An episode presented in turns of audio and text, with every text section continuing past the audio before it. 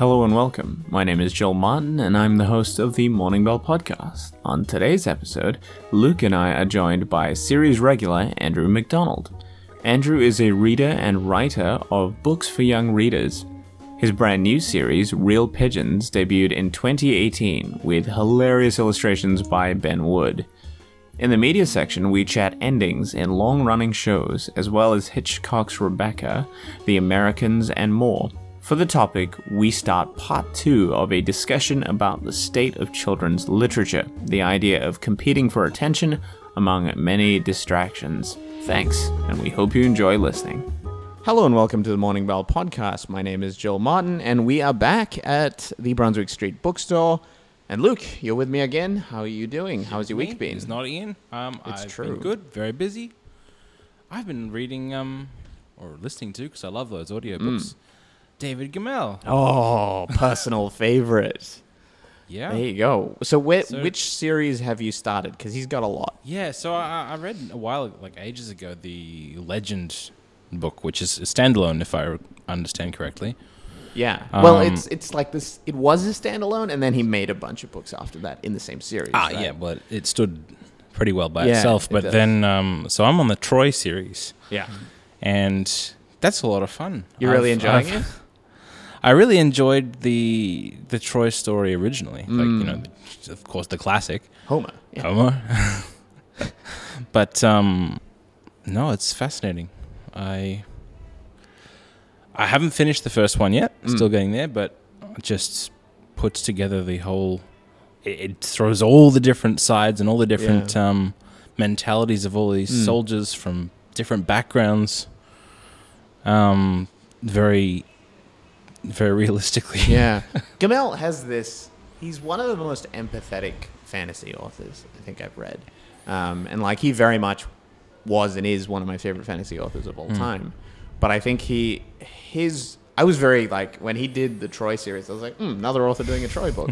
but he really took a different spin on it, and I think he focused in on a character that um, was the camera um, to view all these other, you know, famous characters through. It was, it was fantastic. I'm really happy you're enjoying Yeah, it. see, I that's think one- we wouldn't be friends if you came back and you were like, "Hey, Lord of the Silver Bow, it's a really trash Terrible book." I book, yeah. Like, all right, Ian, you're on full time now. Yeah, well, um, having the camera of that character is one thing, but it's more like going into all these opposing characters, Mm. Yeah. who they all sort of flesh out as they have real, um, like life goals and Yeah, sort yeah, of yeah. things that their people are trying to get, even though they're raiders. Of rapists, Yeah. warriors from opposing sides, they're worshipping other gods. Yeah. They don't understand this culture, but they want to uh, fight it or trade with it. It's just very interesting. Yeah, he Like, does. You don't a- see that a lot. He's like an empathetic George R. R. Martin in one sense. I, I really, yeah, big fan. Yeah. Talking about what and who I am big fans of, Andrew McDonald. Welcome to the podcast. Hi, it's I- nice to be back. Yeah, absolutely. I got there with that segue. How's Yeah. it going? How's your week been? You didn't stretch the truth at Yeah. all. Uh, yes, I am a big fan of the, of uh, of you guys as well. So Yeah. it's nice to be back. Uh, my week has been good. I have been very busy Mm. writing and promoting new books. Uh, That's your life, though, Andrew. That is Your my life. life, Yeah, it's just been one of those years, decades, even. yeah. Um, one of the sad things is that you don't get enough time to read, uh, Yes. especially when you're kind of like, you know, coming up to a deadline and, you know, you just have to spend all of your spare time working on projects. There is less time to read. Uh, Yeah, absolutely. So I'm uh, kind of stuck, uh, almost finished uh, uh, Susan Cooper's The Dark is Rising uh, sequence of books. I'm, um, I've just started book four, the final book. Interesting, yeah. Uh, So tell me about this series because I've heard of it, but I don't know much about it. What's the gist? Uh, and when was it published? it was published in, uh, I want to say the late 70s, early 80s. Wow, you're so uncool, Andrew. uh, by Susan Cooper, who was born in England, lives Yep. in America now. She's quite old now. Yep. Uh, but these books, um, it starts off with a kind of like Enid Blyton type adventure Yep, novel yep. Uh, Secret called. Seven. famous Yeah, yeah, yeah. I mean, it, it becomes something different by the end of that book, and then we lead into the most famous book, uh, which is book number two in that series, called "The Dark Is Rising," uh, which is set during Christmas in England and um, the whiteness of the snow of this kind of like freak snow storm season that they have as a metaphor for evil, uh, kind of um, coming down and Encroaching, and, yeah. and time shifting and time travel, and it's beautiful and um, and yeah. quite scary. Uh, so I'm, I'm up to the fourth one in that, the um, Silver on the Stone, uh, and it's it's kind of uh, becoming more and more about King Arthur uh, as we Oh, go. that's Joel, I think you probably like it. A Yeah, lot. absolutely. Yeah. Susan Cooper. There you go. So is that um, a young protagonist? Like uh, Yes, Will, Will kids well? Stanton. Yeah. Will Stanton is our young protagonist that um, kind of is the, the chosen one uh, trope in that book and that series. Uh, but he doesn't always appear. Sometimes there Mm. are um, there are other characters. Uh, the kind of Enid Blyton type um, Mm. trio from the very first book um, becomes something else as the uh, story progresses. It's really great. Yeah. And you've got to read The Dark is Rising uh, Yeah. at Christmas time in England, where, it's, where it's really dark and uh, cold. yeah, you can actually empathize with that. Is there yeah. an odd number of protagonists?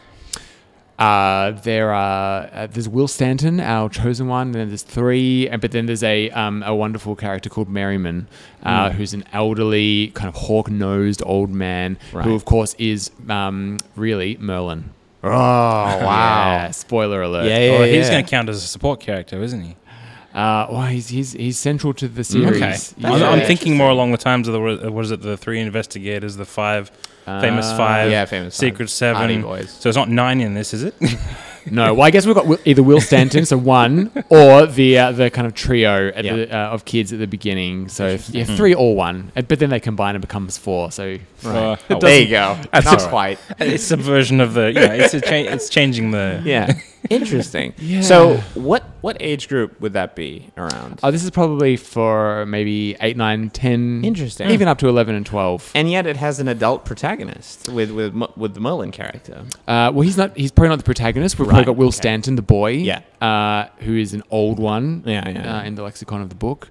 Uh, but but Merriman is kind of the um, you know you're kind of waiting Mentor, for that character yeah, to yeah. appear every every book. That's great. Uh, so it, it's very exciting. Yep, um, yep. uh, May, maybe uh, not as known here in Australia, but certainly over in England, it's kind Yeah, of absolutely. like one of the classics. Fantastic. Uh, It sounds almost like a Gandalf appearance. Like you're waiting. Yeah, yeah, oh, here yeah. he is finally. Yep. You know. yeah, yeah, Okay. Yeah. Very interesting. Isn't that amazing? Like sometimes you can like have a book and like there's 400 pages and one character features in maybe 10 in Yeah. total, and yet people will talk about that character after the book and, and that character most of all. It's, I don't know. I don't know how you do that. I, as yeah, I don't. I don't think you can plan it either. I think it's strange what people fixate on in books, and it's really surprising. And I've talked to authors who've been like, "Yeah, you know, that one character that showed up for five pages suddenly is the most interesting Yeah. character in my book." Yeah, maybe it's the Yeah. mystery It's the because mystery, everything else right? has sort of been bit explained to some extent. Yeah, there's a level Or of explored more. magic to someone not actually being defined very clearly. Yeah, And a I- character who is an enigma. Yeah, uh, and I think with younger personified. readers, that's even heightened. I think maybe um, Totally. because the unknown is always so much more interesting, right? Yeah, even Um, more so than adult readers, I think. Yeah, um, a, a character will, will hook and, and kind of decide a young child's mind. up. Because I think when we get older, we're looking at characters that we can empathize with, right? Characters that either mirror experiences to us, or is different to us, or is ex- exciting. But maybe when you're younger, in one sense, you're you're more empathetic. You're you're more interested in differences, and yeah, I think hmm. that's curious. I wonder if that would have an interesting effect on children reading much higher than their than their years, right? Reading like YA or, or stuff like that. That that would be yeah. curious as well. Yeah, young readers reading up, mm-hmm. Yeah, essentially. Yeah, reading up. Yeah.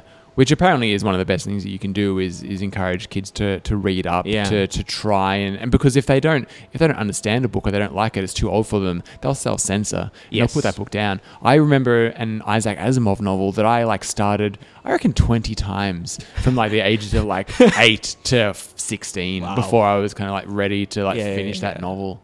Uh, yeah, you self censor, and yeah, like, did you guys do that? Did you like start books, put Um, them away, and then come back to them again I when did. you were young? Yeah. No, I was a bit of uh, what do you call it? Uh, I, kind I sort of snuck them in. Like, it wasn't like very very high concepts like uh, Mm. Asim, trying to read an Asimov book or something, but um, what was it? Some like very intense like gang violence novel. Which I picked up. It was um, up on the eighth grade shelf, but I could reach it. So, yeah. um, Hello, a Clockwork Orange.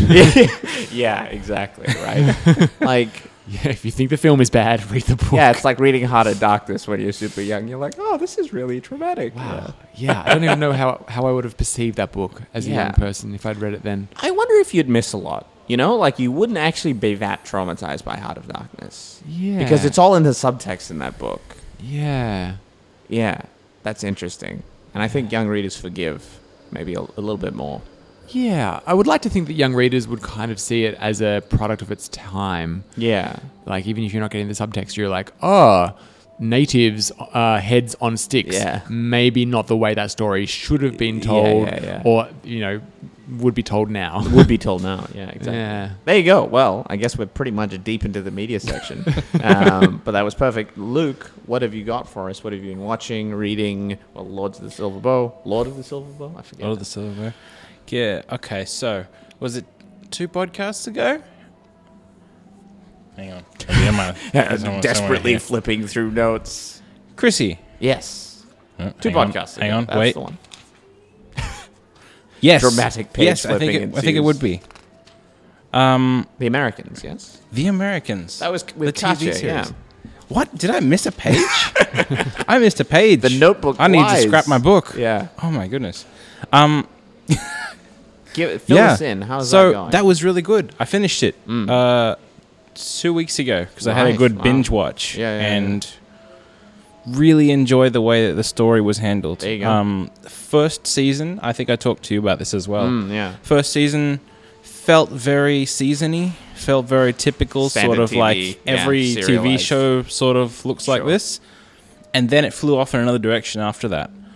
And it took characters in ways that I wasn't expecting and ended really strong. Interesting, So yeah. I was blown away, and now I'm watching it again with my wife now because she wasn't here yeah, for that, yeah. and she likes it too. She's pretty, pretty uh, highly critical of Yeah, stories, yeah, so she's she's enjoying it too. It's really good. Man, the and- ending of that show was really good. Oh, so you've seen it, Yeah. Andrew? Yeah, what yeah. I- Thoughts? yeah. And I, it was kind of like a show out of time. Like it didn't Mm. really suit the times that it was made for, even though Russia is very kind of present Prescient. in yeah. our minds at the moment in terms of like political news. Yeah, yeah. Um, but yeah, I mean, I, yeah, like having a good landing with a show like that when the when the stakes have been so high for so long, Yeah. very hard to pull off. And I think that they did. I I really liked it. Yeah. I can like name the amount of shows on one hand, maybe three fingers that I've enjoyed the ending of. Endings are so difficult with long running shows. I think. Yeah, I would argue that Breaking Bad, perfect show, but Yes. didn't quite uh, stick the landing. Yeah, I didn't I don't yeah, I agree. I think I agree with that. But I think maybe they were thinking the movie, you know, that would follow up a little bit when I didn't know there would be a movie when I made that statement. Yeah, it, apparently it's coming out end of this year or something. Yeah, like. I um, saw someone online talking about the ending of Breaking Bad a while ago, and they said that it should have like just flashed back to Walter White dead in his car in the snow, uh, as and kind of like you know that like amazing kind of like exciting like uh, climax in the final episode should have just been a dream. Like he doesn't get to go out guns blazing. Guns he just blazing, like like freezes to death in a car, and it's really kind of mundane and Yeah. Fitting for that character. Would have shoot suited the show even. Yeah. Yeah, yeah, I thought It that was interesting. It was interesting because I wonder with the ending of you know Jesse driving, and this is a spoiler obviously for everyone listening, but you'd be used to this by now. Um, when he's driving off was a really good scene. I really Yeah. liked that scene, Yep. but I wonder if the the road to that scene was maybe.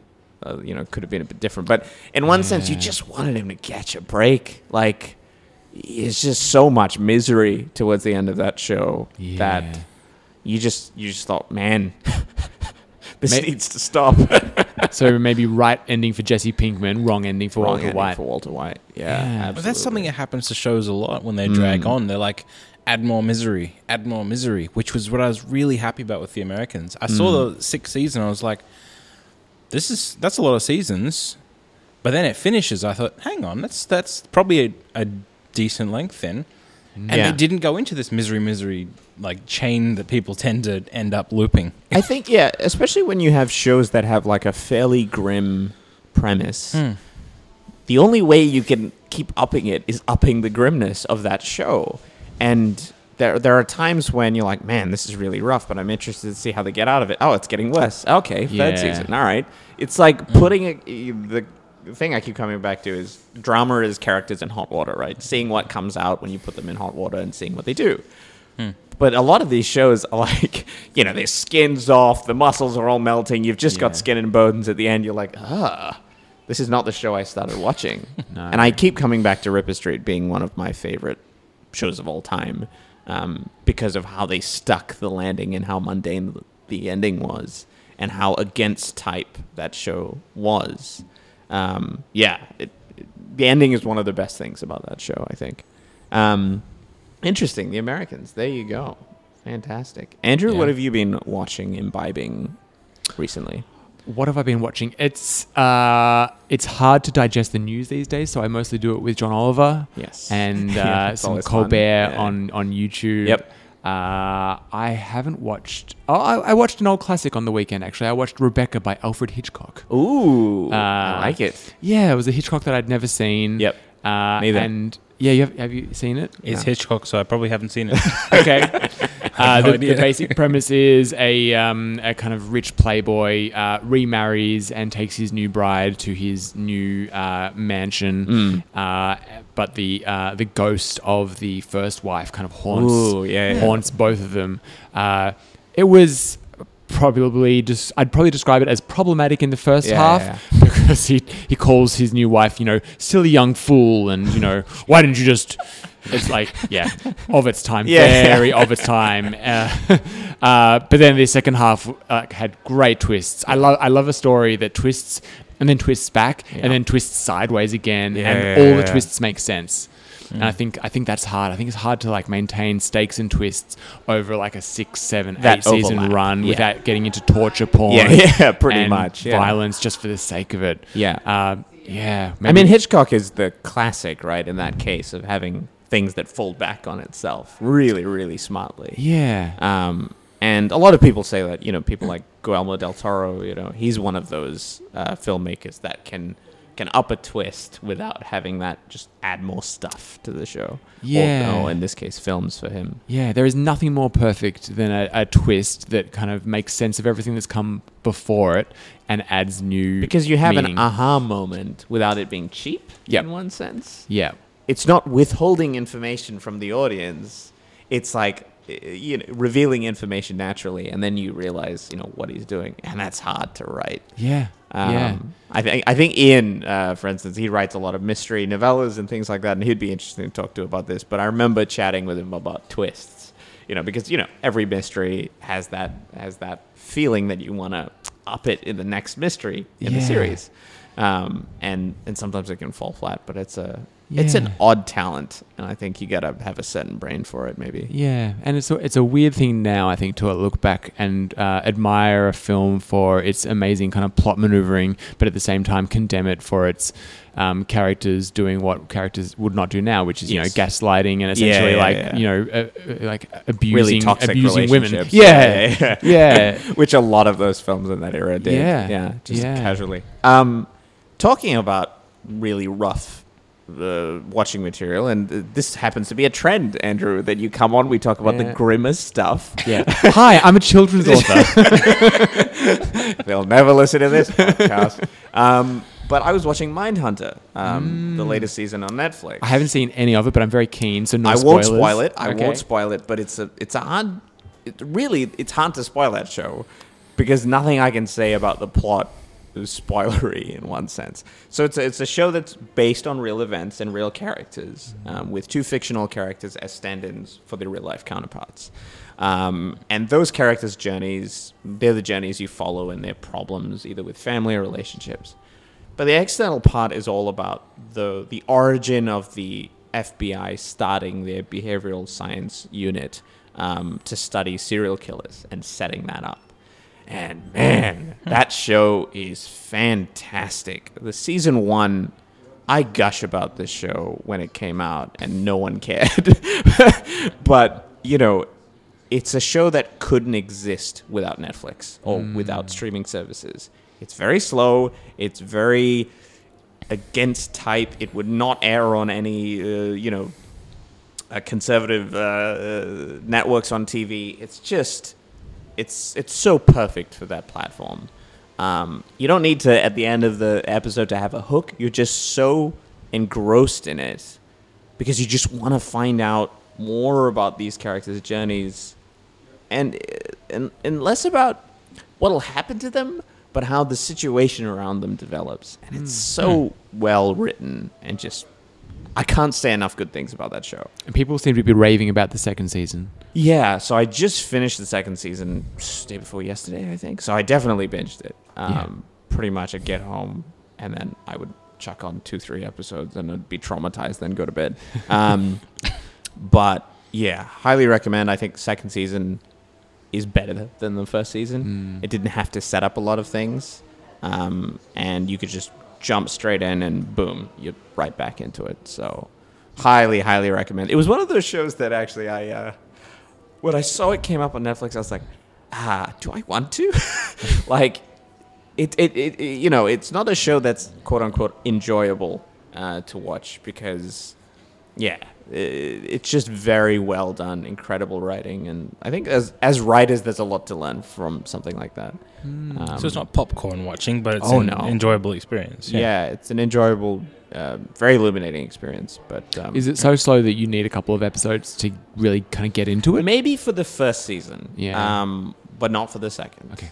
because if you've bought in in the first season, you know, second season doesn't hold your hand. It's just just straight back in. Yeah. Um, and Netflix does this thing where they have these recaps, you know, before the season starts, Okay. which is That's good. I like I like the recap at the start of an episode. Yeah, me too. It, it was like a year and a half, two years Yeah. between seasons. Yeah. So I just know that everything went to hell, and then let's see what happens. I don't like it between episodes, but I like it between oh, series. Because Oh, between between, episodes I binge awful. everything. So it's like, oh, I just saw that 30 minutes.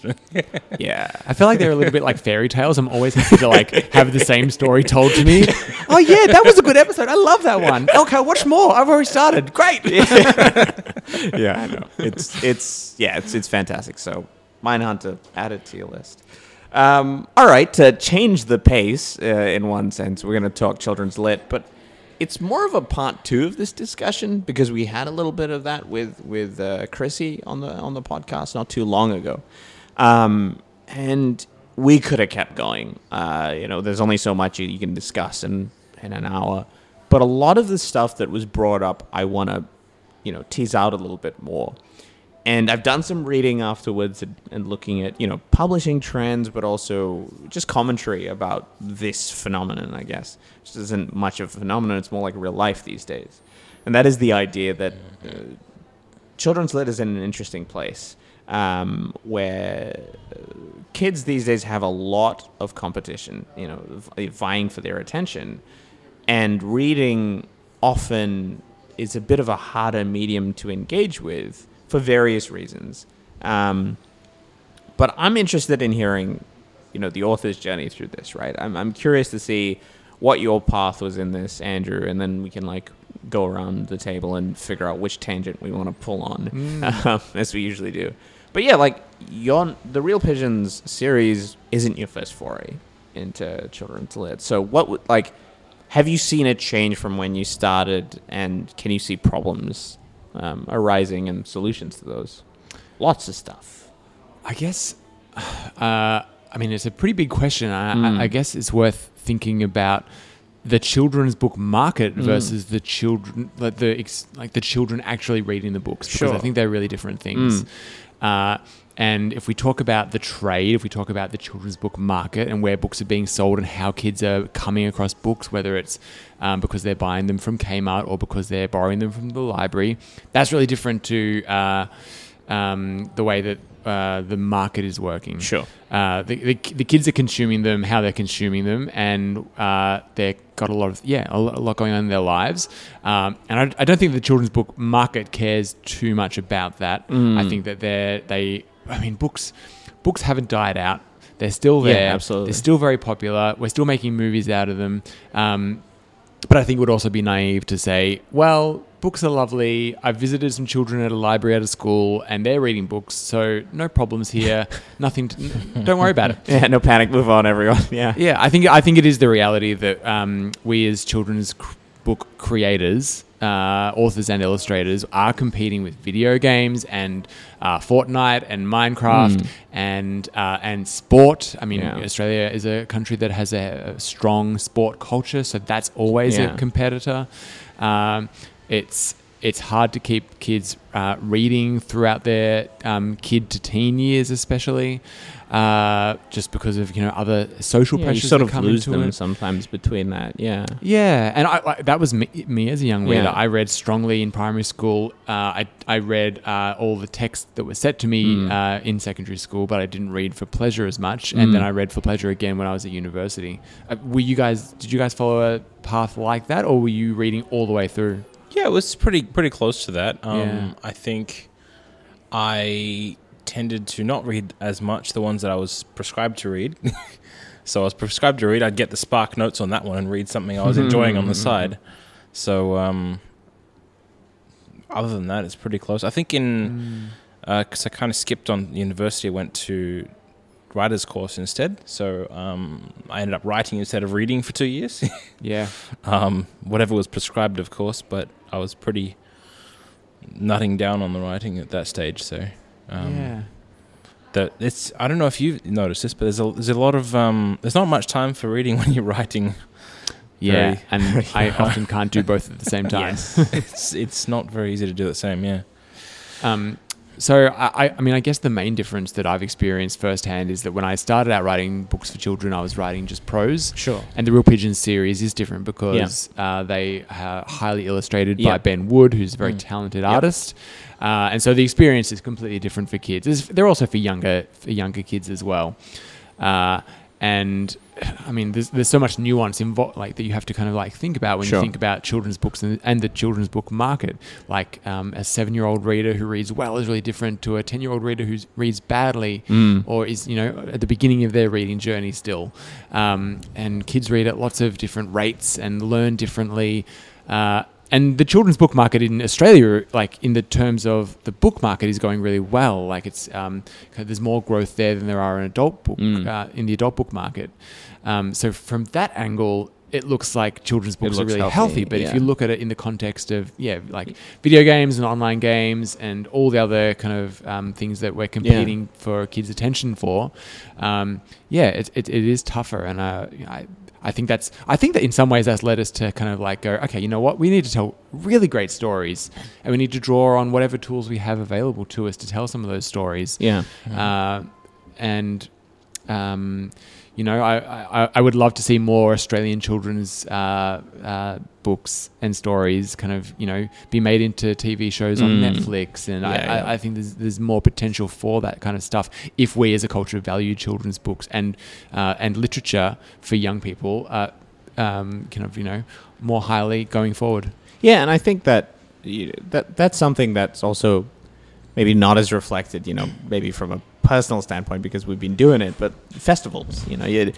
children's authors and, and adult authors hardly ever share the stage together because there's a sense that those two things are very different, right? That the the experience of a children's author and of an adult author maybe is not on the same level, which is in one sense maybe not great in the long term. Um, especially, say for instance, you know, if you want a book to win an award rather than if you want a book to sell for kids, maybe those two things are not um, the same. At least that's how it's been for a little while. Yeah. Our, our intent with Real Pigeons is to entertain children. Yeah. That, that is our, our main goal. You don't want The to kids win don't the care if you VPLA. an award. They want them to They read don't care the about. Yeah. they, don't, they don't care about awards. They don't care if I have a, a message that I want to get through to Yeah. them. They don't care if I have a, a uh, an agenda, Yeah. a political agenda. Yeah. Um, they just want to be entertained. They just want Yeah. like great characters and an interesting story, yeah. something that's going to keep them turning pages. Yeah. Uh, so So like- you giving up on the VPLAs then, Andrew? Is that, is that not in your future? Not at all. Awards awards are great at, Yeah. at recognizing books, and um, uh, I would love to win a VPLA. That would be amazing. Um, but but my concern is not about Mm. winning awards. That's not why I write books. I write books to Absolutely, be yeah. read by by kids. Yeah. Uh, and kids seem to be reading Real Pigeons, so that's like a, a happy story. Yeah, absolutely, and congrats on that because that, that it's it's kind of gone bananas from the from the uh, from that first launch as well. Yeah, so you, Um, you were at the launch yeah. of Real Pigeons Fight Crime, which was just over just over a year ago, which seems crazy given that we I know, we just published book four, Real so Pigeons ago. Splash Back. That's just out now. Yeah.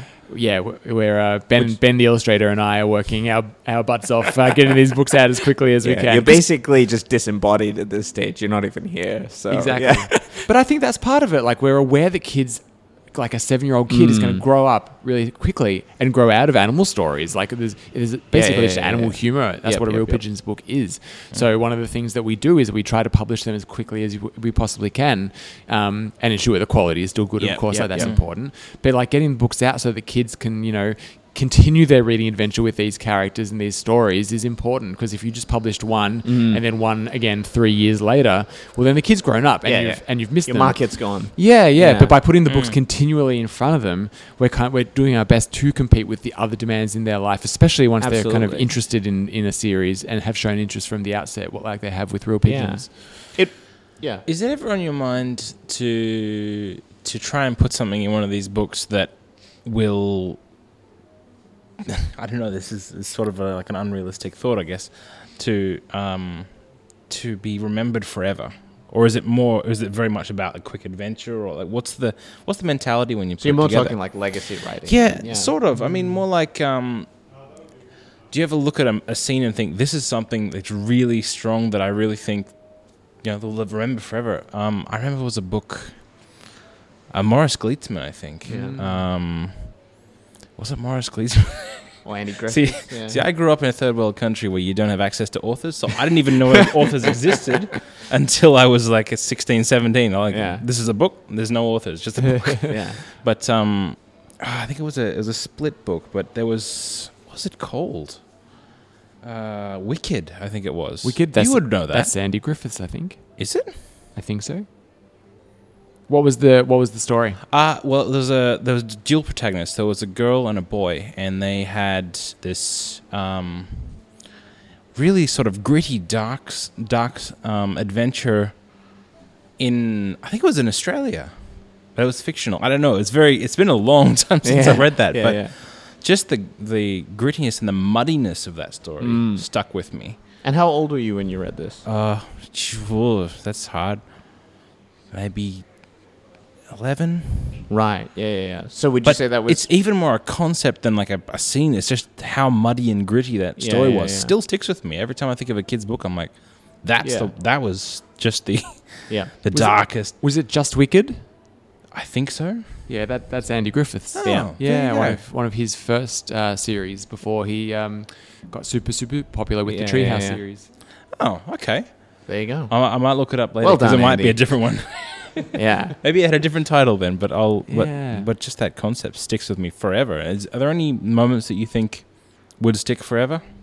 You do, I don't think about it when I'm Mm. Yeah. creating it. Um, we've we've just come out of Book Week where kids are dressing up like their favorite book characters, and we we've uh, had a whole lot of pigeon photos sent through to us, like kids dressing up like, okay, which is uh, amazing, So but also yeah. surreal to imagine Yeah. kids doing that uh, with characters that you've created. Um, I, I, what I do think about is set piece scenes, hmm. like.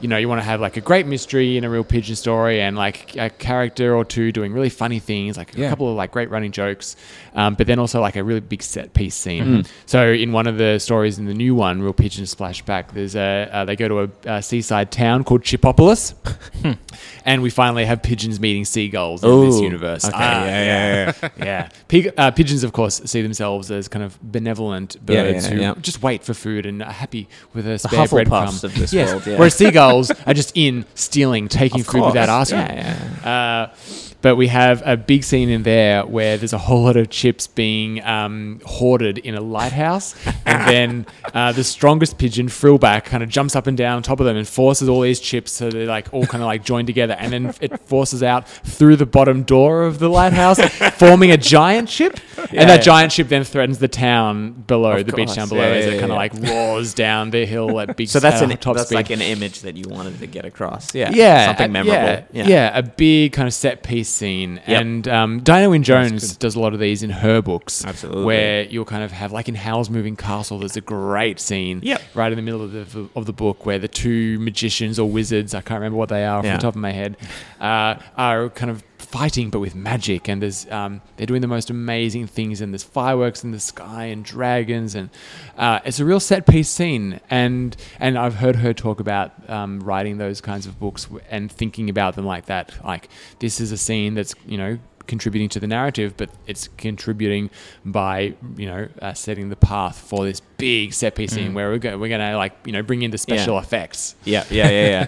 and this is something that I guess is is tailing off that, but it, it was curious. So I read this article a little while ago, right? Yeah, I think it was in the Guardian, so take this with a grain of salt. Um, but it was basically it, it was a very interesting article. Um, where it was talking about the way people read, right? Not just children, but adults, and how that changes, and how that's reflected in literature, right? So, say Howl's Moving Castle is very different to say Real Pigeons, right? You're using different mediums to get to your um, your audience, and this is something that I wonder with Real Pigeons specifically because it gets people's attention. Because yes, there are illustrations, and that you know, it it gives you um, an in to the world, and you can see it and you can visualize it, and you're still reading.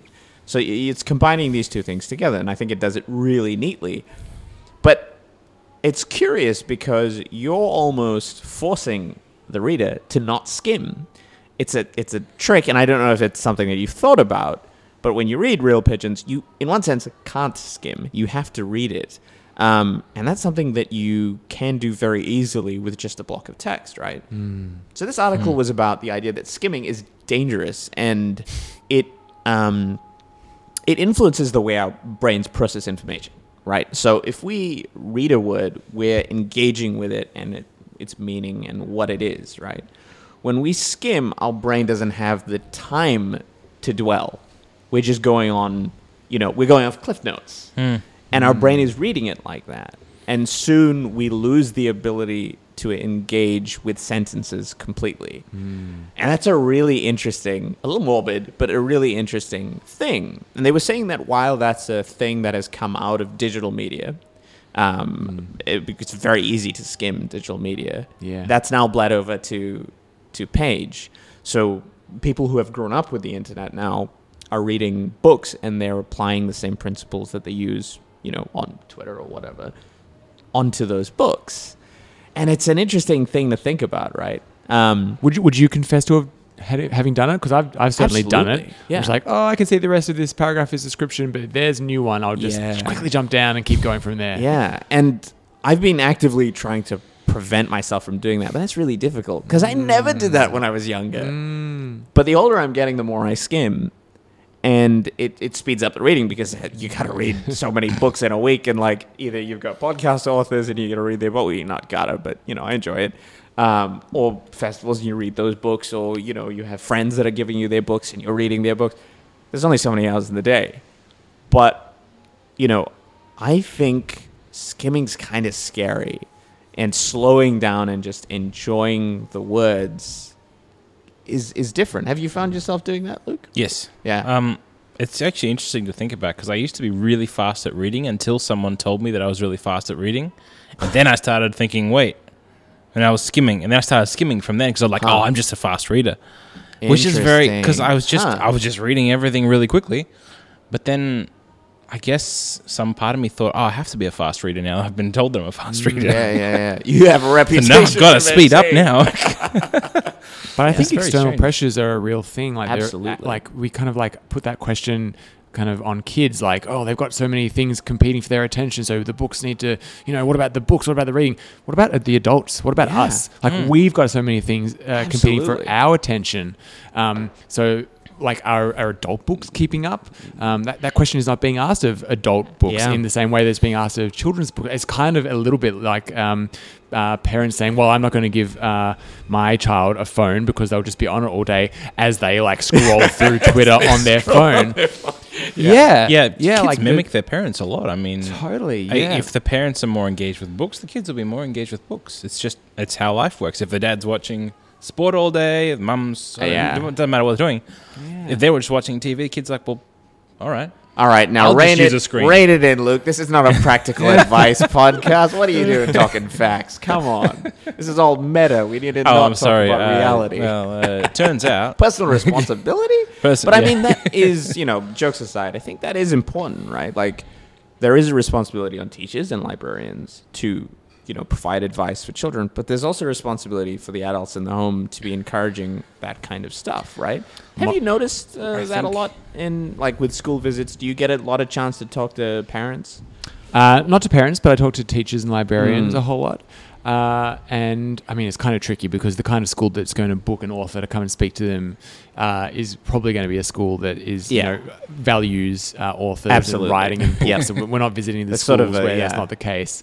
But there, there's definitely a trend uh, in schools for the library to be um, not the priority in terms of funding or even having a teacher librarian Mm. in that school, and that's that's problematic. That's super Yeah. problematic.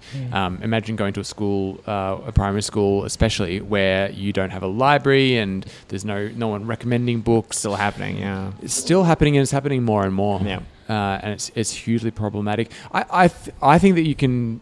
I think that you can make books that are going to appeal to kids without dumbing down the content Absolutely. uh, yeah. and without worrying too much about competing pressures. Um, but but also like not being naive about Mm. those competing pressures.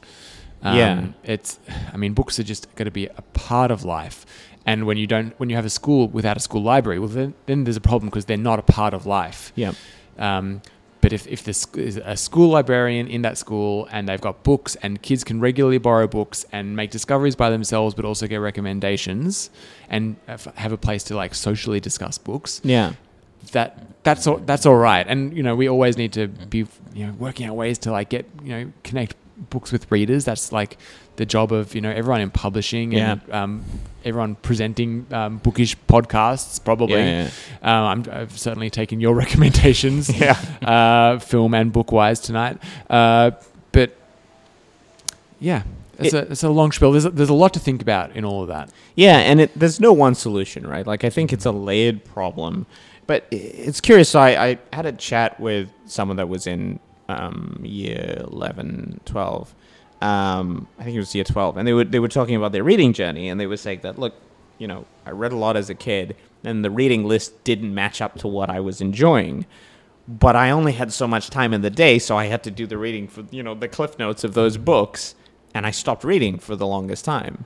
So there's also like a level where reading lists in schools maybe aren't necessarily matching up to the interests of children and like encouraging those children uh, to read, ri- right? Like, look, I'm not saying that Hamlet isn't great, right? Uh, but but there's a level where you can you can almost damage someone's interests in books if the thing that they're reading is the source of frustration, right? You can't Um, force someone to like a book. Yeah. And more and more, I mean, that's a very, very old concept. The Mm. idea of you have to read this because it's like it's it's your scripture, whatever it is. Yeah, absolutely. Yeah. I mean, it's like the kind of modern parenting advice of just give your child a choice. Don't dictate. Be a benevolent dictator by Yeah. you know pretending like they uh, are in control, but by giving them a choice between two things. Yeah, yeah, And then they feel like they're choosing, but they're also choosing you know one of the two things that you want to offer Yeah. them. Um, Yeah. I, I feel like it's a little bit like that. Yeah, Mm. absolutely. Um, it's Yeah. it's curious. Do you, do you think you see um, do you see, do you think you see a difference in publishing then um, in response to that, like what they're publishing versus you know what kids are reading? Uh, there's certainly a trend of books that are uh, highly illustrated, like Real Pigeons, at the Yeah. moment. Um, I think that that's probably uh, it's, it's it's hard to say, isn't it? It's Mm. um, kids are reading those kinds of books, so more of those books are being made. Yeah, Um, I, you know, I, I think that there's plenty of books that are, are just prose, um, but yeah, it's it's difficult. I, I, I think that um, illustrated books for kids um, seem to be popular across the spectrum at primary Mm. schools, at least the primary schools that I've visited. So you might have a, a kid reading in grade five, but also in grade two. Um, and in, like there's there's books that we read up to and read down to as well. Absolutely, And sometimes yeah. they're not even books. Sometimes like a trashy magazine, for example, Yep. as an adult, you'll read that not because you're not capable of reading you know higher Yeah, literature yeah. than a trashy magazine, yeah, but because we need variety. yeah. Um, and and my job as an author, once you've decided to publish that kind of a book, is to uh, capture the attention for the duration of the book. Yeah. So I'm I'm really concerned in making sure that uh, I mean you talked about attention span before, making sure that I don't lose that attention span once I've got um, a kid's Yeah, attention. you hook them and keep them. Yeah. Yeah, and kids are really receptive to playfulness Yeah. um, which is maybe one one reason why these kinds of books are so popular Sure. because you can be so playful with illustration and word, and you know one page looks like a picture book and the next looks like a comic strip, Mm. uh, and uh, especially with mystery stories, like there Sure, are it just clues. lends themselves, yeah, you yeah. can't skim because there you might miss a, a clue. Yeah.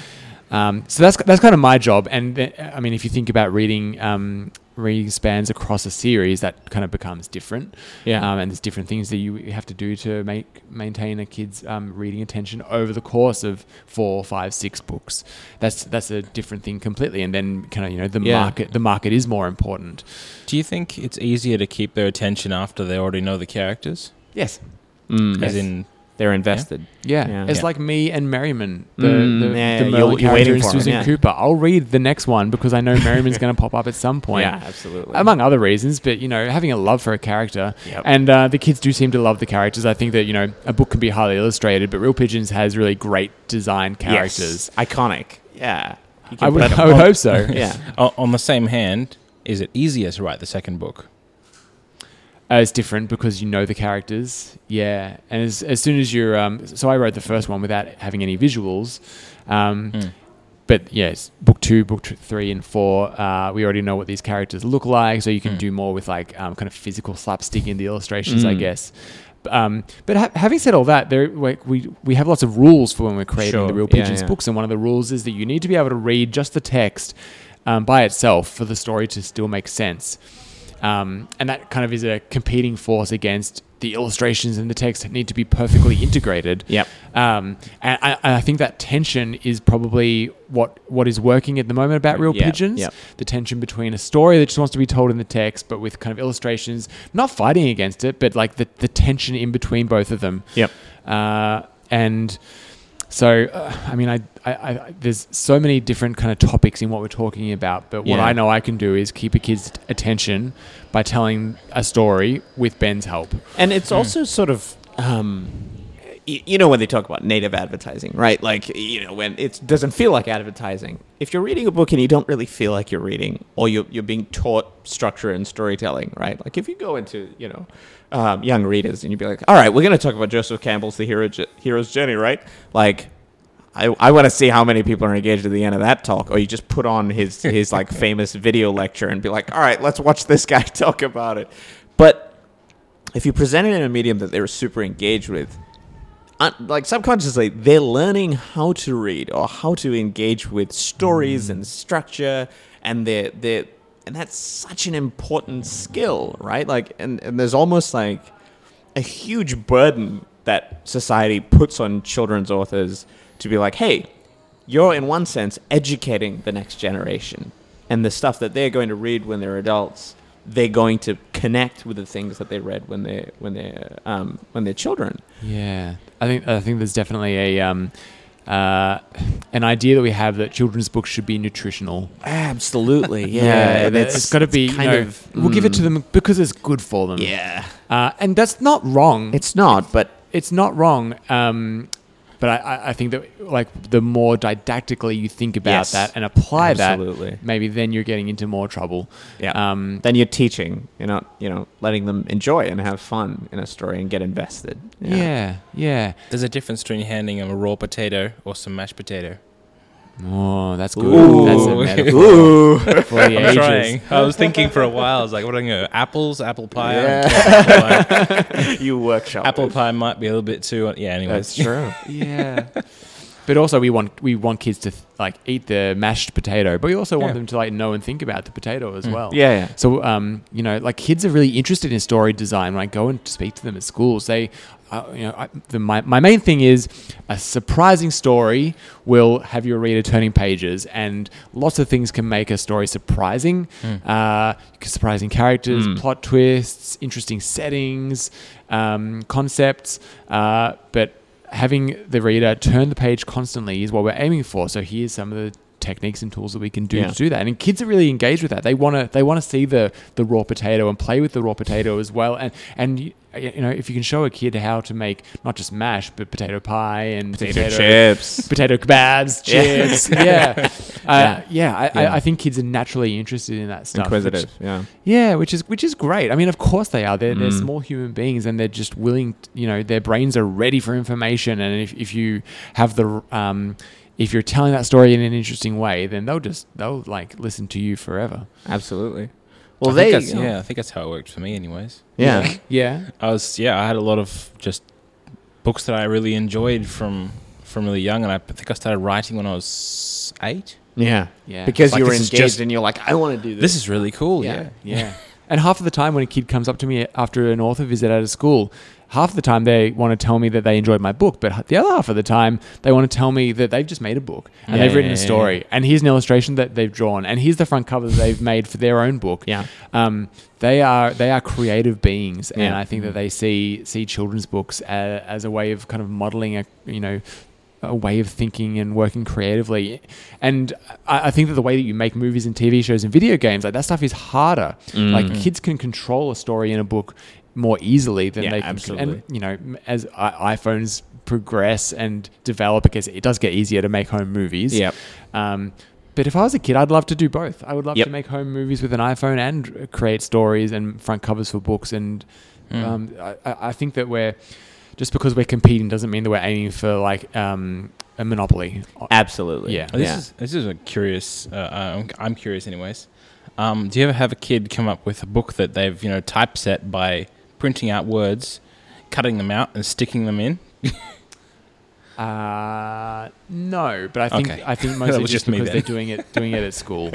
okay, Was that the way you did that was my uneducated way because I was like, how do you have a cover? All right, some cardboard box. I mean, that's great. Cover that with something, and then just had a long accordion folded piece of paper with like word paragraphs stick like cut out of this piece of paper, glued onto here, uh, illustrations between. Yeah, yeah, yeah. It's funny to go back to. Some of it's like peeling off now. Goodness. I'm- But you still have my them? type. My typesetting has gotten a little bit better since then. There you go. Mine's only got. I do have one of them. Yes, a strange thing to go back to. Yeah, yeah, yeah. Legacy. Well, there you go, ladies and gentlemen. Thank you, Andrew, for joining us on the episode. Lovely to have you. It's a, it's a topic we could never stop talking about. Always a pleasure. Fantastic. All right, Andrew, what have you got coming out? Um, events, books. Tell us everything. And where Uh, can people follow you on social media as well? You can follow me on uh, Instagram. I'm Mr. Andrew McDonald. Mm-hmm. Uh, what have we got coming up? We've got uh, a whole lot of bookshop events that we're doing for uh, Real Pigeons to promote book number four. We're doing a big uh, launch at the Fitzroy Town Hall with uh, our friends at the Little Book Room and Yarra Libraries. Uh, that's on the 7th of September. Amazing. Yeah. Uh, look us up online, uh, and we're going to be all over the place. We're going to be on um, on uh, WB Kids in a couple of weeks, talking about the book. Um, hopefully, you'll see the pigeons rather than having to go out and um, find us. Amazing. All right. Uh, Luke, what have you got coming out? Where can people follow you? Well, I want to have some news, but I'm going to keep it under the hood for a little bit. Um, Again, yeah, look I at know. you I teasing know. us. Look at me teasing. But um, hopefully there'll be something else by next podcast. So, Amazing. um, yeah, All right. Well, I'm, look, I'm excited. look forward to chatting off the mic because this will be mic. interesting. I'll get the scoop. there you go. Um, well, you can follow The Morning Bell, themorningbell.com.au. Uh, there's still plenty of episodes that have come out, and I'm officially back in gear and, and doing these episodes. Luke, do you miss Ian as a host? You can tell me honestly. Ian, who's Ian? Ah, that's the answer I was looking for. Fantastic. well, it is good to be back, and we have a bevy of very good guests. I think that's a good word. Um, and you can follow me at the Pen of Joel on Twitter. Uh, I don't tweet very much, uh, and my website is thepenofjoel.com, where I don't write very much. Um, but if I do, that's where you can find it. Uh, Speculate uh, is doing some interesting things, and hopefully we can talk about that eventually. But no promises on a short deadline. And uh, absolutely, you can you can follow us and you can follow the news on Twitter and the newsletter. Thank you very much for listening, and we'll see you on the next podcast.